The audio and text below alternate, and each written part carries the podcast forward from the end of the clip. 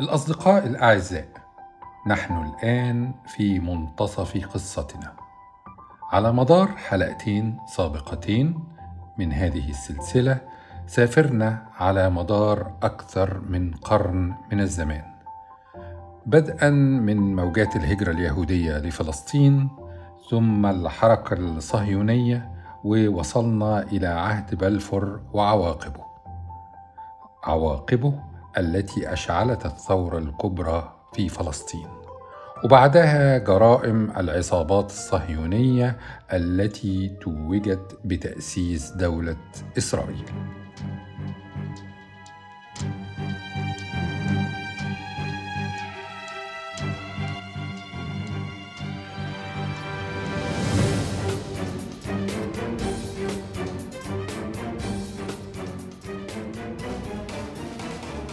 أصدقائي ختمنا الحلقة السابقة بحقائق النكبة ما بين عامي 1947 و 1949 وفي حلقة اليوم الثالثة من أربع حلقات نستكمل معا قصة فلسطين.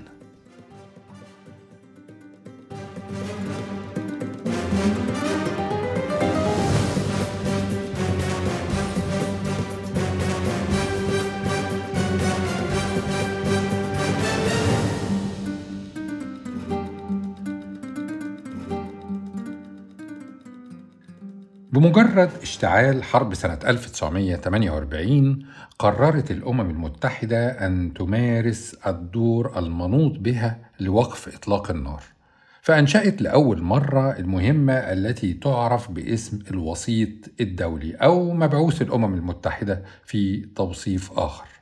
ولهذا الغرض بدأ أن الكونت فولك برنادوت هو المرشح المثالي.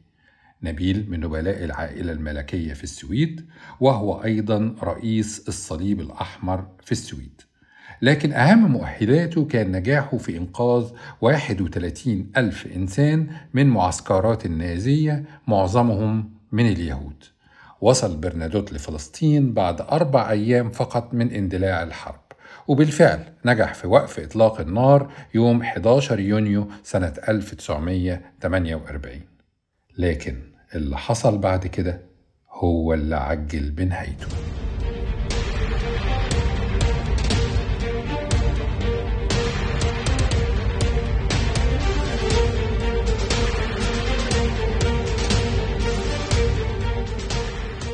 الكونت برنادوت كانت عنده رؤية. رؤية اعتقد إنها عادلة وإنها ممكن تحوز رضا جميع الأطراف. إنشاء اتحاد فيدرالي بين العرب واليهود على الحدود الأصلية لفلسطين. وداخل الحدود الكبيرة دي يتم تأسيس كيانين بالتفاوض على حدود كل كيان مع وحدة اقتصادية ويبقى لكل كيان الحرية في سياساته الداخلية والخارجية. وفي نفس الوقت يتم الحفاظ على الحقوق المدنية لكل المواطنين بغض النظر عن أديانهم. اقترح إيه كمان الكونت؟ اقترح إن الهجرة اليهودية لفلسطين تتحط تحت الرقابة الدولية للحد من مخاوف العرب وإن القدس تفضل تحت السيادة العربية مع منح المجتمع اليهودي في القدس إدارة ذاتية مستقلة لشؤونه الدينية طبعا الخطة دي ما عجبتش الجانب الصهيوني فقررت منظمة إرجون الإرهابية بقيادة مناحم بيجن وعصابة شتيرن الإرهابية بقيادة إسحاق شامير اغتيال الكونت فولك برنادوت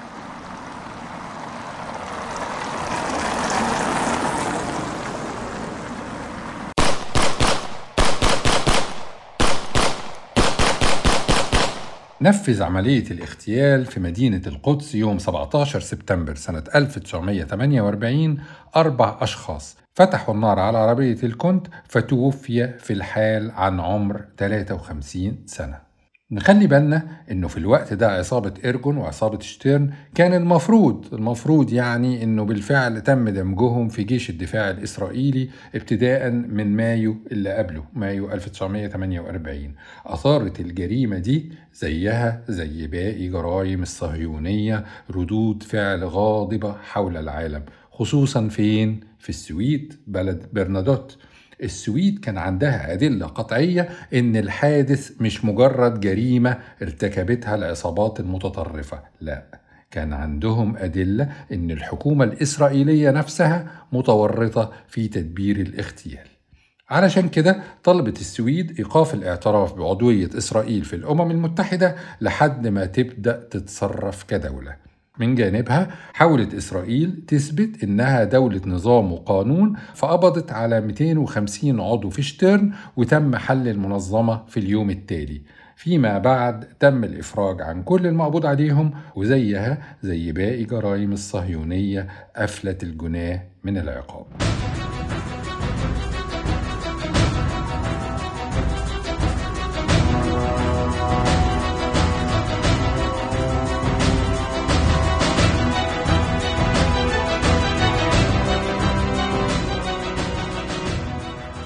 منذ حرب 1948 خاضت إسرائيل عدة حروب ضد العرب. أولها كانت حرب 1956 التي لم يكن لإسرائيل دخل بها من قريب أو بعيد. لم يكن لها فيها ناقة ولا جمل فعلا المفروض يعني. كانت حرب بين مصر من جانب وفرنسا وبريطانيا من جانب آخر والنزاع كان بيدور حول تأميم قناة السويس اللي فرنسا وبريطانيا لهم حق امتياز فيها. دخول إسرائيل الحرب دي مع فرنسا وبريطانيا بدون أي مصلحة مباشرة لها أثبت وحقق بما لا يدع مجالا للشك دورها كذراع استعماري للدول الغربية في منطقة الشرق الأوسط.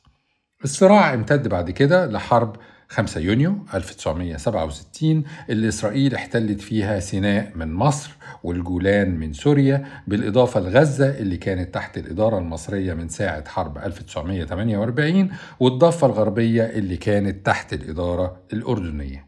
ومساحات الأراضي المحتلة دي أكبر ثلاث أضعاف من المساحة اللي كانت إسرائيل مستحوذة عليها قبل الحرب. بعد حرب 5 يونيو أصدرت الأمم المتحدة من خلال مجلس الأمن القرار رقم 242 وهو قرار تم تمريره بإجماع كل الدول بما فيها الولايات المتحدة نفسها يعني بيمثل الشرعية الدولية بيقول إيه القرار ده؟ إن مجلس الأمن إذ يعرب عن قلقه المتواصل بشأن الوضع الخطر في الشرق الأوسط وإذ يؤكد عدم القبول بالاستيلاء على أراض بواسطة الحرب. والحاجة إلى العمل من أجل سلام دائم وعادل تستطيع كل دولة في المنطقة أن تعيش فيه بأمن. وإذ يؤكد أيضا أن جميع الدول الأعضاء بقبولها ميثاق الأمم المتحدة قد التزمت بالعمل وفقا للمادة اثنين من الميثاق. واحد يؤكد أن تحقيق مبادئ الميثاق يتطلب إقامة سلام عادل ودائم في الشرق الأوسط ويستوجب تطبيق كلا المبدأين التاليين. ألف. سحب القوات المسلحة من الأراضي التي احتلتها في النزاع. باء. إنهاء جميع ادعاءات أو حالات الحرب واحترام واعتراف بسيادة وحدة أراضي كل دولة في المنطقة واستقلالها السياسي وحقها في العيش بسلام ضمن حدود آمنة ومعترف بها وحرة من التهديد وأعمال القوة. اثنان يؤكد أيضا الحاجة ألف ضمان حرية الملاحة في الممرات المائية الدولية في المنطقة. ب. تحقيق تسوية عادلة لمشكلة اللاجئين.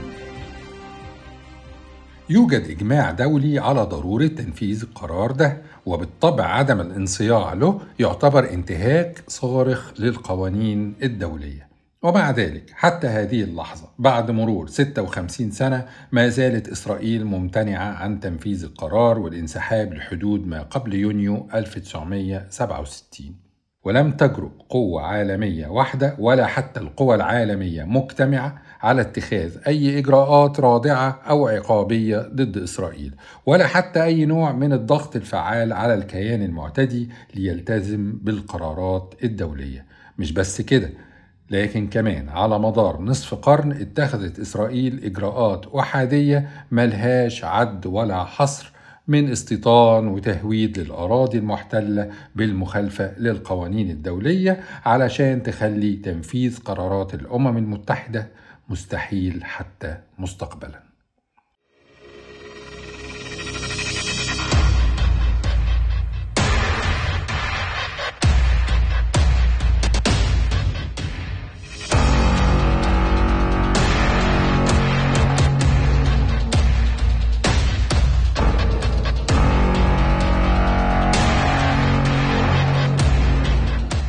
بعد 16 سنة من اغتصاب أرض فلسطين كان لابد من قيام كيان يمثل الفلسطينيين. منظمة التحرير الفلسطينية كانت هذا الكيان. اتأسست سنة 1964 بهدف تحرير فلسطين من خلال المقاومة المسلحة. ضمت المنظمة حركة فتح والجبهة الشعبية لتحرير فلسطين وعدد من الفصائل والأحزاب الأخرى. أحمد الشقيري كان أول رئيس للمنظمة وكان مقرها القدس. قررت المنظمة إنها تجهز الشعب الفلسطيني عسكريا وأنشأت صندوق وطني لجمع التبرعات من الحكومات العربية وكمان كانت بتجمع من اللاجئين مبالغ بسيطة يعني حوالي ربع دينار سنويا وده كان وقتها يساوي واحد دولار. بعد حرب 1967 بدأت منظمة التحرير عمليات فدائية ضد إسرائيل وده أدى لصدام بين الجيش الإسرائيلي من جانب والجيش الأردني معاه الفدائيين الفلسطينيين على الجانب الآخر. المعركة دي حصلت يوم 21 مارس سنة 1968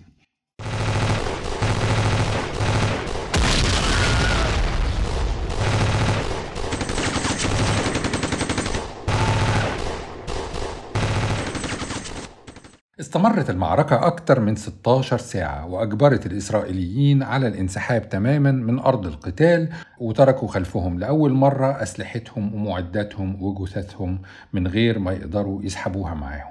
في المعركة دي قدر الجيش الأردني إنه ينتصر ويمنع إسرائيل من تحقيق أهدافها. علشان كده اتسمت المعركة دي بمعركة الكرامة.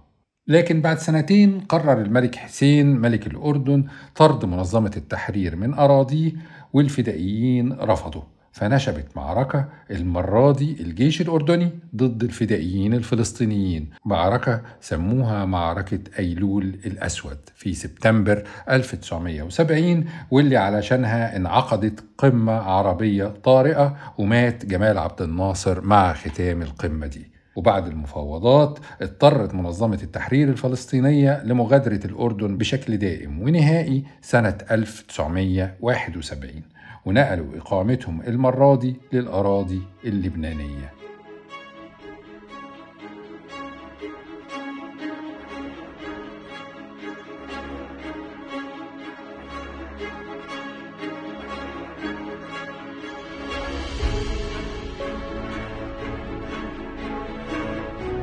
ساهم تواجد منظمة التحرير بلبنان في نشوب الحرب الأهلية هناك سنة 1975 والمنظمة اتورطت في الحرب وبقت طرف فيها بدل ما تركز جهودها وتوجهها لتحرير الأراضي المحتلة. ومع استمرار الحرب الجيش السوري كمان دخل لبنان. الأوضاع دي خلقت ذريعة للجيش الإسرائيلي إنه يحتل جنوب لبنان ابتداء من سنة 1978 وفي سنة 1982 حصرت إسرائيل بيروت واشترطت لفك الحصار إن منظمة التحرير ورئيسها وقتها ياسر عرفات يغادروا البلاد وده حصل بالفعل لاحقا وقادة المنظمة غادروا من جديد على تونس المرة دي. أما المقاتلين وكان عددهم بالضبط 14614 مقاتل فدول تركوا بيروت وتوجهوا لسوريا ودول عربية أخرى تحت حماية 800 من المارينز الأمريكيين و800 فرنسيين و400 إيطاليين. وبالرغم من ده كانوا طول الوقت تحت القصف الإسرائيلي أثناء خروجهم. في سنوات 1985 1988 1991 شنت إسرائيل هجمات متكررة على مكاتب منظمة التحرير في تونس وتمكنت من اغتيال اثنين من أبرز قادة المنظمة خليل الوزير أبو جهاد وصلاح خلف أبو إياد. سنة 1988 تبنت منظمة التحرير خيار الدولتين على أرض فلسطين التاريخية وقبلت إنها تعيش جنبا إلى جنب مع إسرائيل في إطار سلام شامل يضمن عودة اللاجئين واستقلال الفلسطينيين بدولة على حدود قرار التقسيم ما قبل حرب 1967 مع التشبث بالقدس الشرقية كعاصمة للدولة الفلسطينية الموعودة. كنا ذكرنا قبل كده دير ياسين كأكبر مذبحة ارتكبتها العصابات الصهيونية في فلسطين وده كان في مرحلة ما قبل تأسيس دولة إسرائيل. آن الأوان دلوقتي إننا نتكلم عن المذابح اللي ارتكبتها الصهيونية في مرحلة ما بعد تأسيس دولة إسرائيل والمذابح دي كانت أكثر بشاعة وأشد إجراما. أفظع الجرائم دي كان مذبحة صبرة وشتيلة اللي أودت بحياة 3000 إنسان.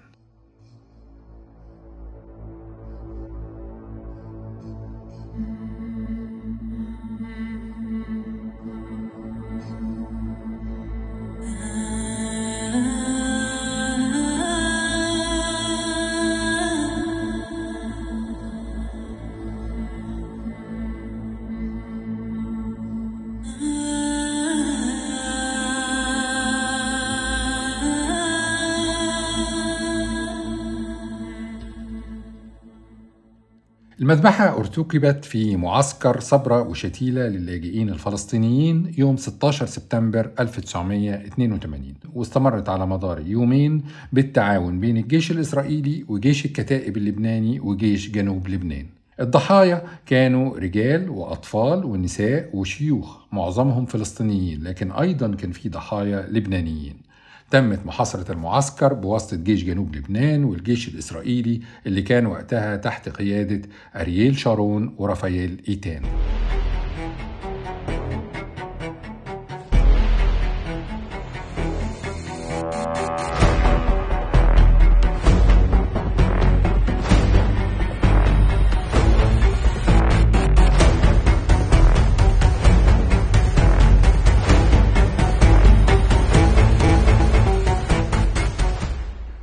مجموعات من المسلحين دخلوا المعسكر بذريعة تواجد 1500 فلسطيني مسلح بالداخل.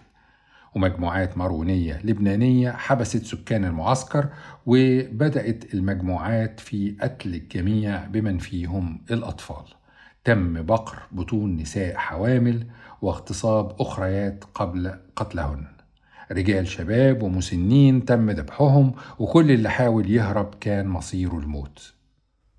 48 ساعة متصلة من القتل المتواصل وسماء المعسكر غطاها الدخان.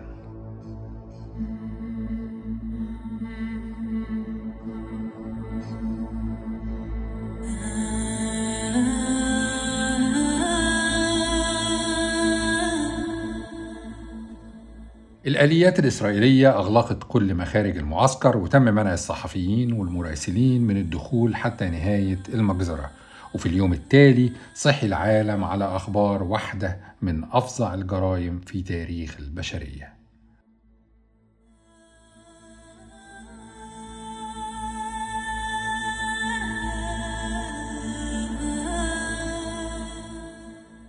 الحكومة الإسرائيلية أمرت المحكمة العليا بتشكيل لجنة تحقيق سمتها لجنة كاهان.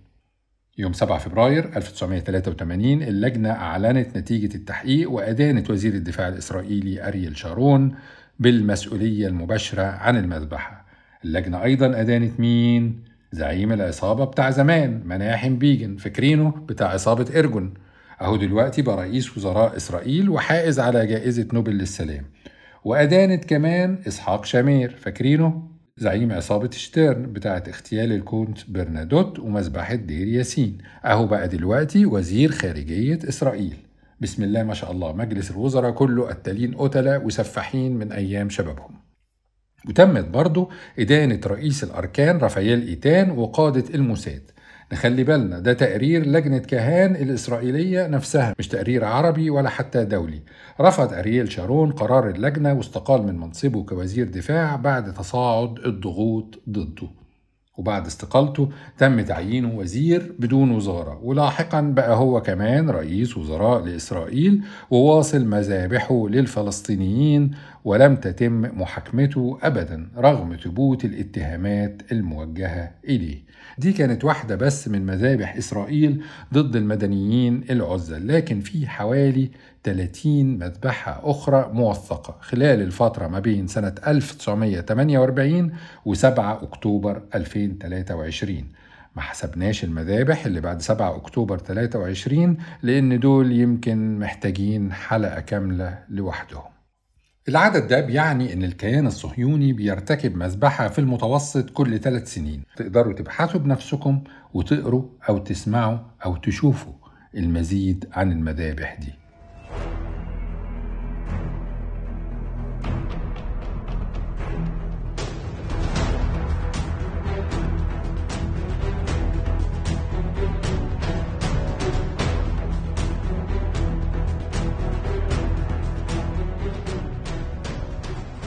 مذبحة الدوايمة سنة 1948 لما كتيبة إسرائيلية هجمت قرية الدوايمة واقتحمتها من بيت لبيت وقتلت كل اللي وصلت لهم رجال ونساء وأطفال.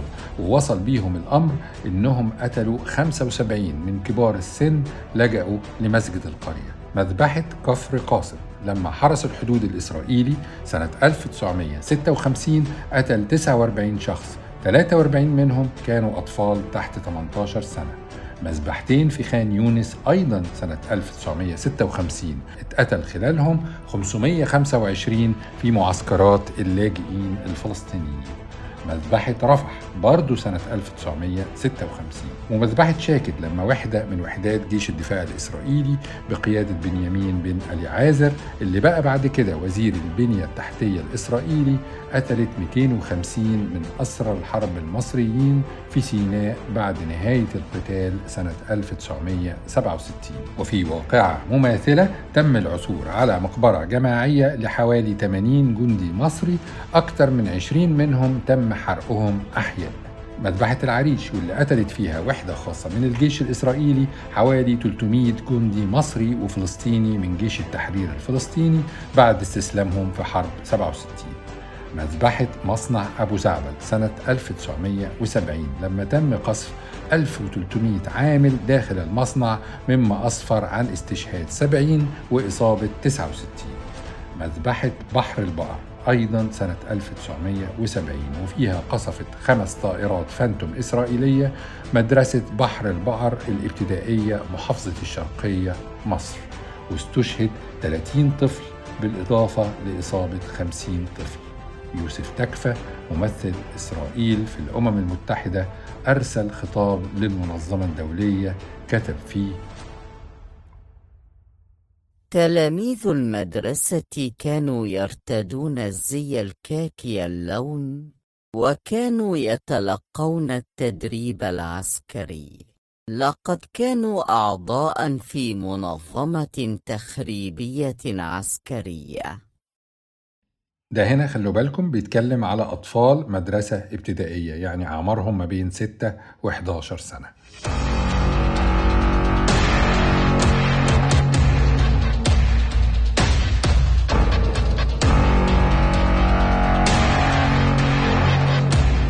ثلاث مذابح للأقصى سنوات 90 و96 و2000 مذبحة المسجد الإبراهيمي في الخليل سنة 1994 واللي استشهد فيها 29 شخص بالإضافة لإصابة 125 آخرين وقت صلاة الفجر في شهر رمضان المبارك لما فتح النار على المصلين باروخ جولدشتاين. وده طبيب صهيوني اتدرب عسكريا في معسكرات داخل الأرض المحتلة. العساكر الإسرائيليين في الحادث ده قفلوا مداخل المسجد لمنع المصلين من الهروب. مذبحة قانة في لبنان واحدة كانت 96 والتانية بعدها بعشر سنين سنة 2006 في المذبحة الأولى قوات الاحتلال قصفت مقر اليونيفيل ذات نفسه واليونيفيل هي قوات الأمم المتحدة في لبنان. بعد ما المدنيين اتخذوا من المقر ده ملجأ أثناء عملية عناقيد الغضب اللي قامت بيها إسرائيل ضد لبنان والجريمة دي أسفرت عن استشهاد 106 وإصابة أكثر من 100 شخص. المذبحة الثانية أيضا كانت أثناء الاعتداء الإسرائيلي الغاشم على لبنان ودي أسفرت عن مقتل 55 مدني ساكنين في بناية مكونة من ثلاث طوابق وكالعادة معظم الضحايا الأبرياء كانوا أطفال.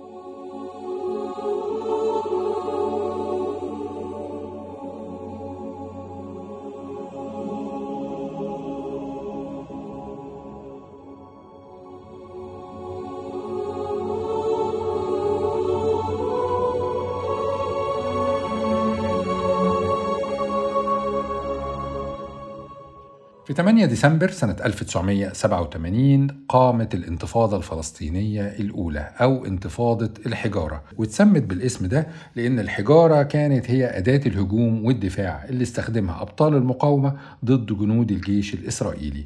ولأن معظم الأبطال دول كانوا أطفال أطلق عليهم اسم أطفال الحجارة. الانتفاضة كانت احتجاج تلقائي شعبي ضد الأحوال المتردية في معسكرات الفلسطينيين مع انتشار البطالة وإهانة الشعور الوطني للشعب والظلم والاضطهاد اللي كانت سلطات الاحتلال بتمارسه بشكل يومي ضد الناس.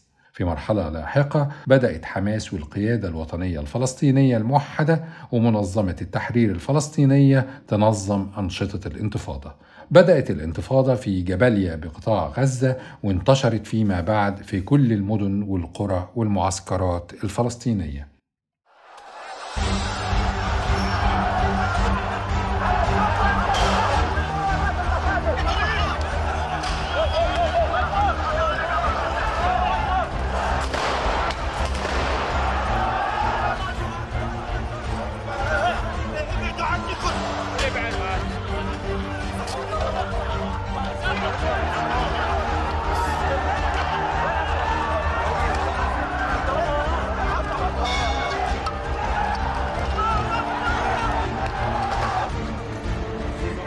شرارة للانتفاضة حصلت نتيجة حادث.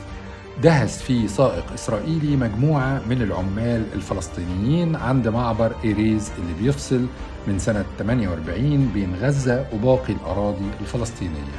في اليوم التالي أثناء جنازة الضحايا في جبليا قامت مظاهرة وبدأ الناس يرموا حجارة على الجيش الإسرائيلي وفتح عساكر الاحتلال عليهم النار.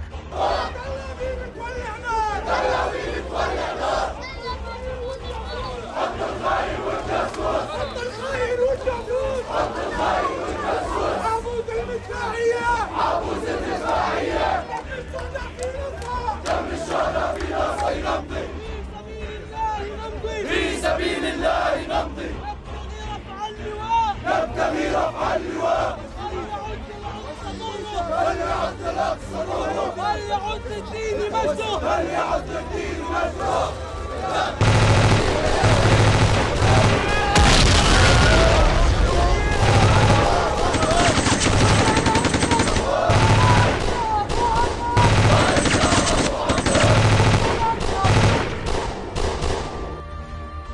المتظاهرين ما خافوش من الرصاص. وبدأوا يمطروا جنود الاحتلال بشلال من الحجارة وزجاجات المولوتوف وطلب الجيش دعم ودي كانت زي ما بيقولوا القشة اللي قسمت ظهر البحر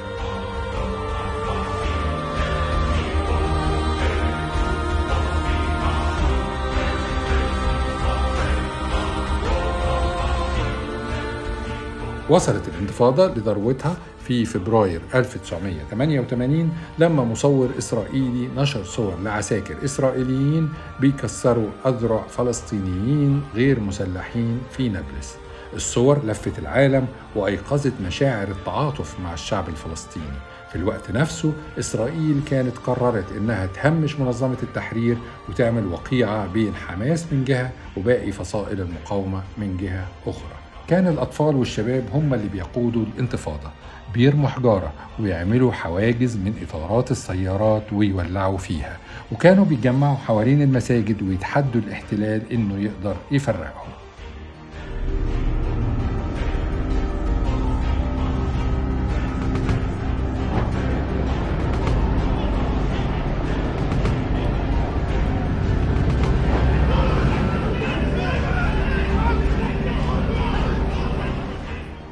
الميكروفونات كانت بتستخدم لدعوة الناس للتظاهر وكان الأطفال بيوزعوا المنشورات والشباب كانوا بيرسموا جرافيتي الثورة ضد الاحتلال على الحيطان.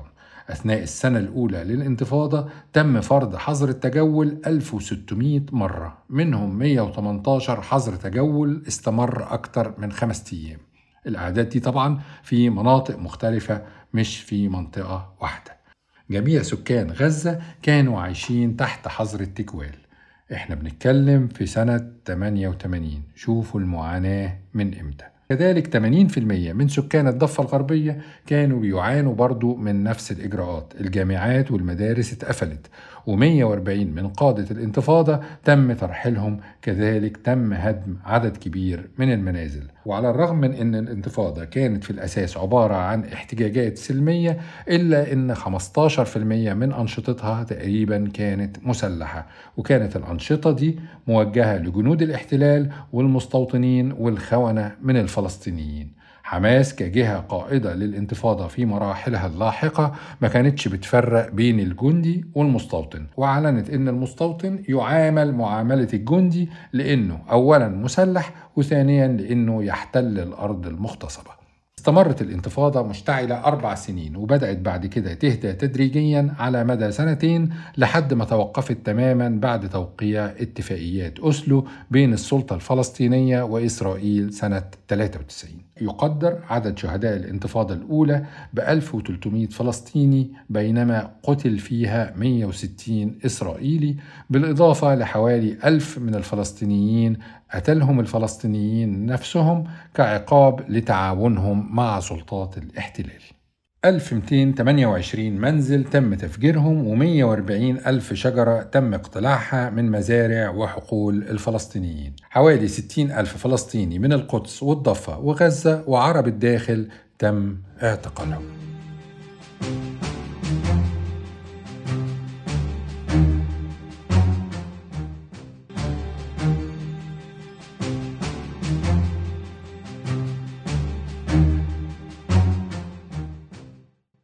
الشيخ أحمد ياسين كان أحد الدعاة الذين يشار لهم بالبنان في فلسطين وهو مؤسس أكبر جامعة إسلامية هناك المجمع الإسلامي في غزة. اتعرض الشيخ ياسين لحادث في شبابه أثناء ممارسة الرياضة أدى لشلل في أطرافه الأربعة.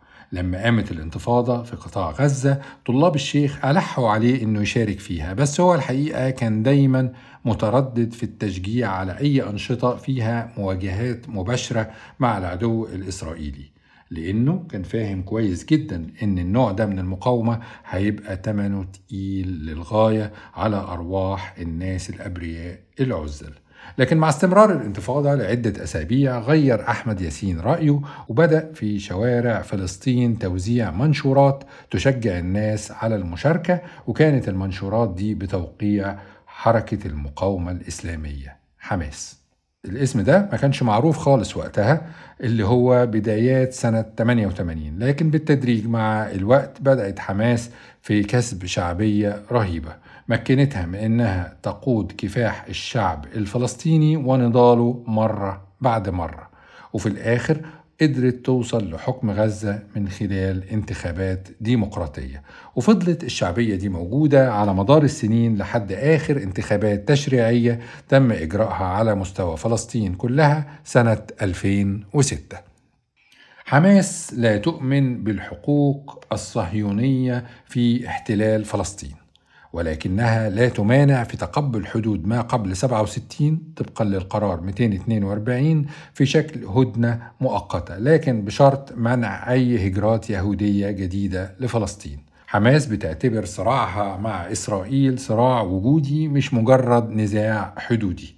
حماس شايفة إن إسرائيل مشروع استعماري غربي صهيوني الغرض منه تمزيق العالم العربي والإسلامي وتهجير الفلسطينيين خارج أراضيهم. بالإضافة لأنشطتها السياسية والعسكرية حماس لها أيضا نشاطات ضخمة للغاية في التوعية الدينية والخدمات الصحية والاجتماعية والأكاديمية والطلابية بتقدمها لجميع الفلسطينيين على اختلاف انتماءاتهم مع بداية انتفاضة الأقصى اللي هي الانتفاضة الثانية في سبتمبر سنة 2000 قدرت حماس إنها تطور ذراعها العسكري وتحولت من مجرد مجموعات فدائية صغيرة لجيش مبتدئ بتشكيلات نظامية وبقى عندها كتائب وألوية. أول صاروخ أطلقته حماس كان مصنع محليا وسموه القسام واحد. ده كان في أكتوبر 2001 تطورت الصناعات العسكرية عندهم لحد ما قدروا ينتجوا أول مسيرة استطلاع عسكرية عربية وسموها أبابيل. قدرت حماس تقصف تل أبيب لأول مرة في حرب سنة 2012 اللي سمتها معركة حجارة سجيل وسمتها إسرائيل عمود السحاب. وفي الحرب التالية سنة 2014 اللي سمتها حماس معركة العصف المأكول وسمتها إسرائيل الجرف الصامد كانت حماس تطورت أكتر واستخدمت صواريخ اسمها آر 160 لأن مداها كان 160 كيلو وقدرت بيها تقصف حيفا ونهاريا ولمقاومة سلاح الجو الإسرائيلي بدأت حماس من سنة 2003 في حفر الأنفاق تحت أرض غزة قلاع كاملة معقدة هندسيا تحت الأرض بامتدادات لعدة طوابق مجموع طولها بيوصل ل 500 كيلو. وممكن تستخدم للدفاع وكمان للهجوم. بالإضافة طبعا لكونها ملاجئ آمنة يصعب جدا اقتحامها أو حتى التعرف على خرائطها ومساراتها. ده كان وما زال التحدي الرئيسي قدام الجيش الإسرائيلي في معاركه مع حماس. وعلى مدى 20 سنة حماس كانت دايما بتطور نفسها 24 ساعة في اليوم 365 يوم في السنة. من عدة سنين العلاقات بين حماس والسلطة الفلسطينية متدهورة لكن في دايما قنوات للحوار بينهم. في وقت من الأوقات تطور النزاع بين الطرفين لعنف أدى لانقسامات عانى منها كتير الشعب الفلسطيني اللي قضيته بقت حائرة ما بين حركة حماس حاملة لواء المقاومة وحركة فتح حاملة لواء التفاوض السياسي. بعض دول العالم بتصنف حماس على إنها منظمة إرهابية منها طبعا إسرائيل والولايات المتحدة والاتحاد الأوروبي وكندا وبريطانيا وأستراليا واليابان. وفي دول أخرى لا تعتبرها إرهابية زي روسيا والصين وسويسرا والبرازيل والنرويج وتركيا والدول العربية ومعظم دول آسيا وأفريقيا.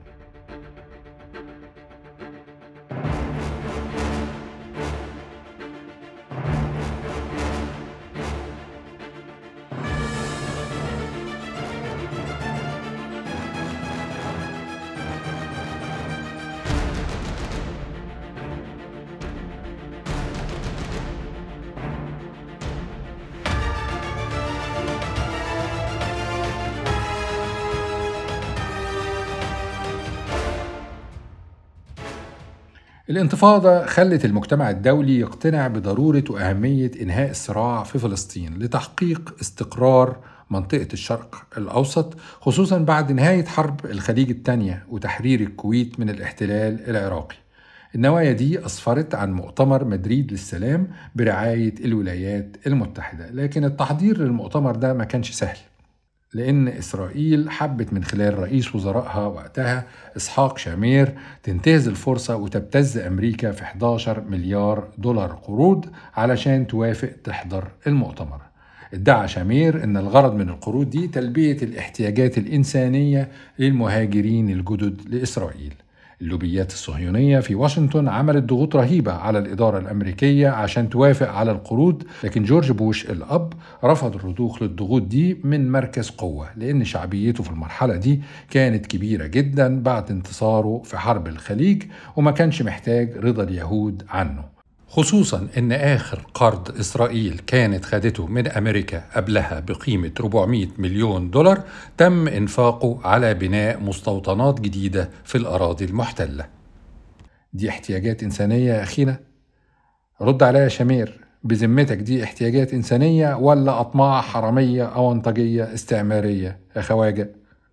في النهاية رضخت إسرائيل وتم عقد المؤتمر في مدريد ما بين 30 أكتوبر و1 نوفمبر سنة 91 بعد المؤتمر عقدت مفاوضات ثنائية بين إسرائيل من جهة ووفد أردني فلسطيني ووفد لبناني ووفد سوري في الجهة المقابلة.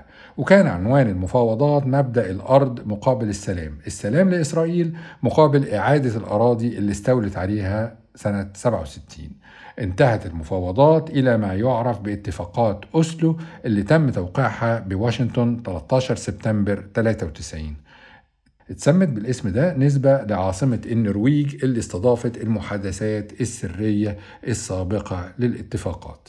تعتبر اتفاقيات أوسلو أول اتفاقيات مباشرة رسمية بين إسرائيل ممثلة ساعتها في وزير خارجيتها شيمون بيريز ومنظمة التحرير الفلسطينية ممثلة في سكرتير لجنتها التنفيذية ياسر عرفات. إعلان المبادئ الخاص بالاتفاقيات دي كان وقتها الحقيقة يعتبر نقطة تحول في العلاقة بين إسرائيل والمنظمة.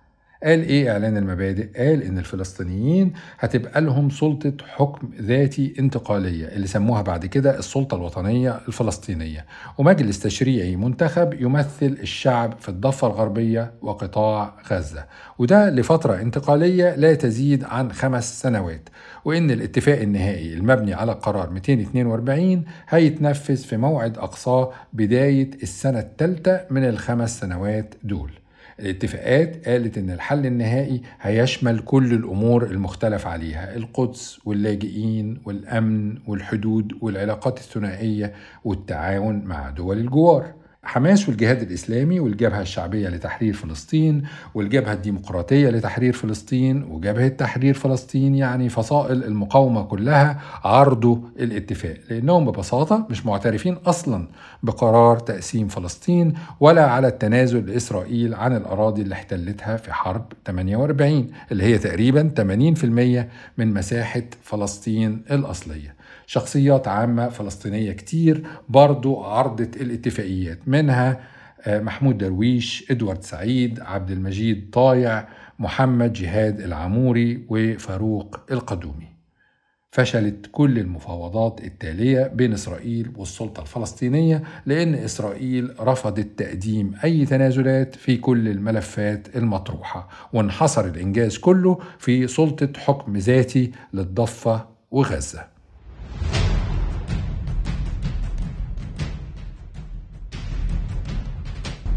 بدون دولة فلسطينية بدون عودة لاجئين بدون القدس الشرقية بدون وقف لبناء المستوطنات بدون وقف لتهويد المدن والقرى المحتلة.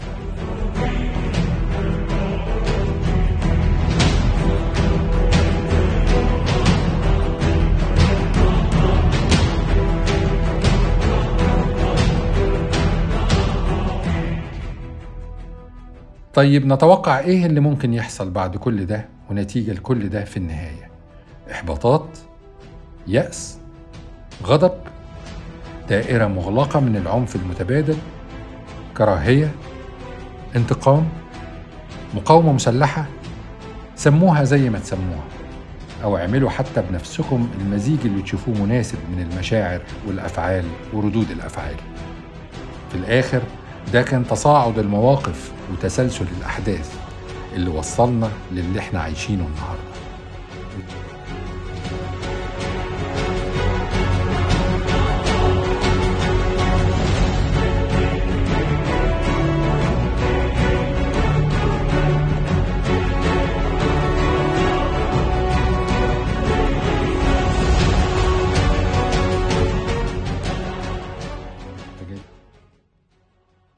شاء الله في الحلقة القادمة الرابعة والأخيرة من السلسلة دي هنركب مع بعض القطع اللي ناقصة في اللوحة.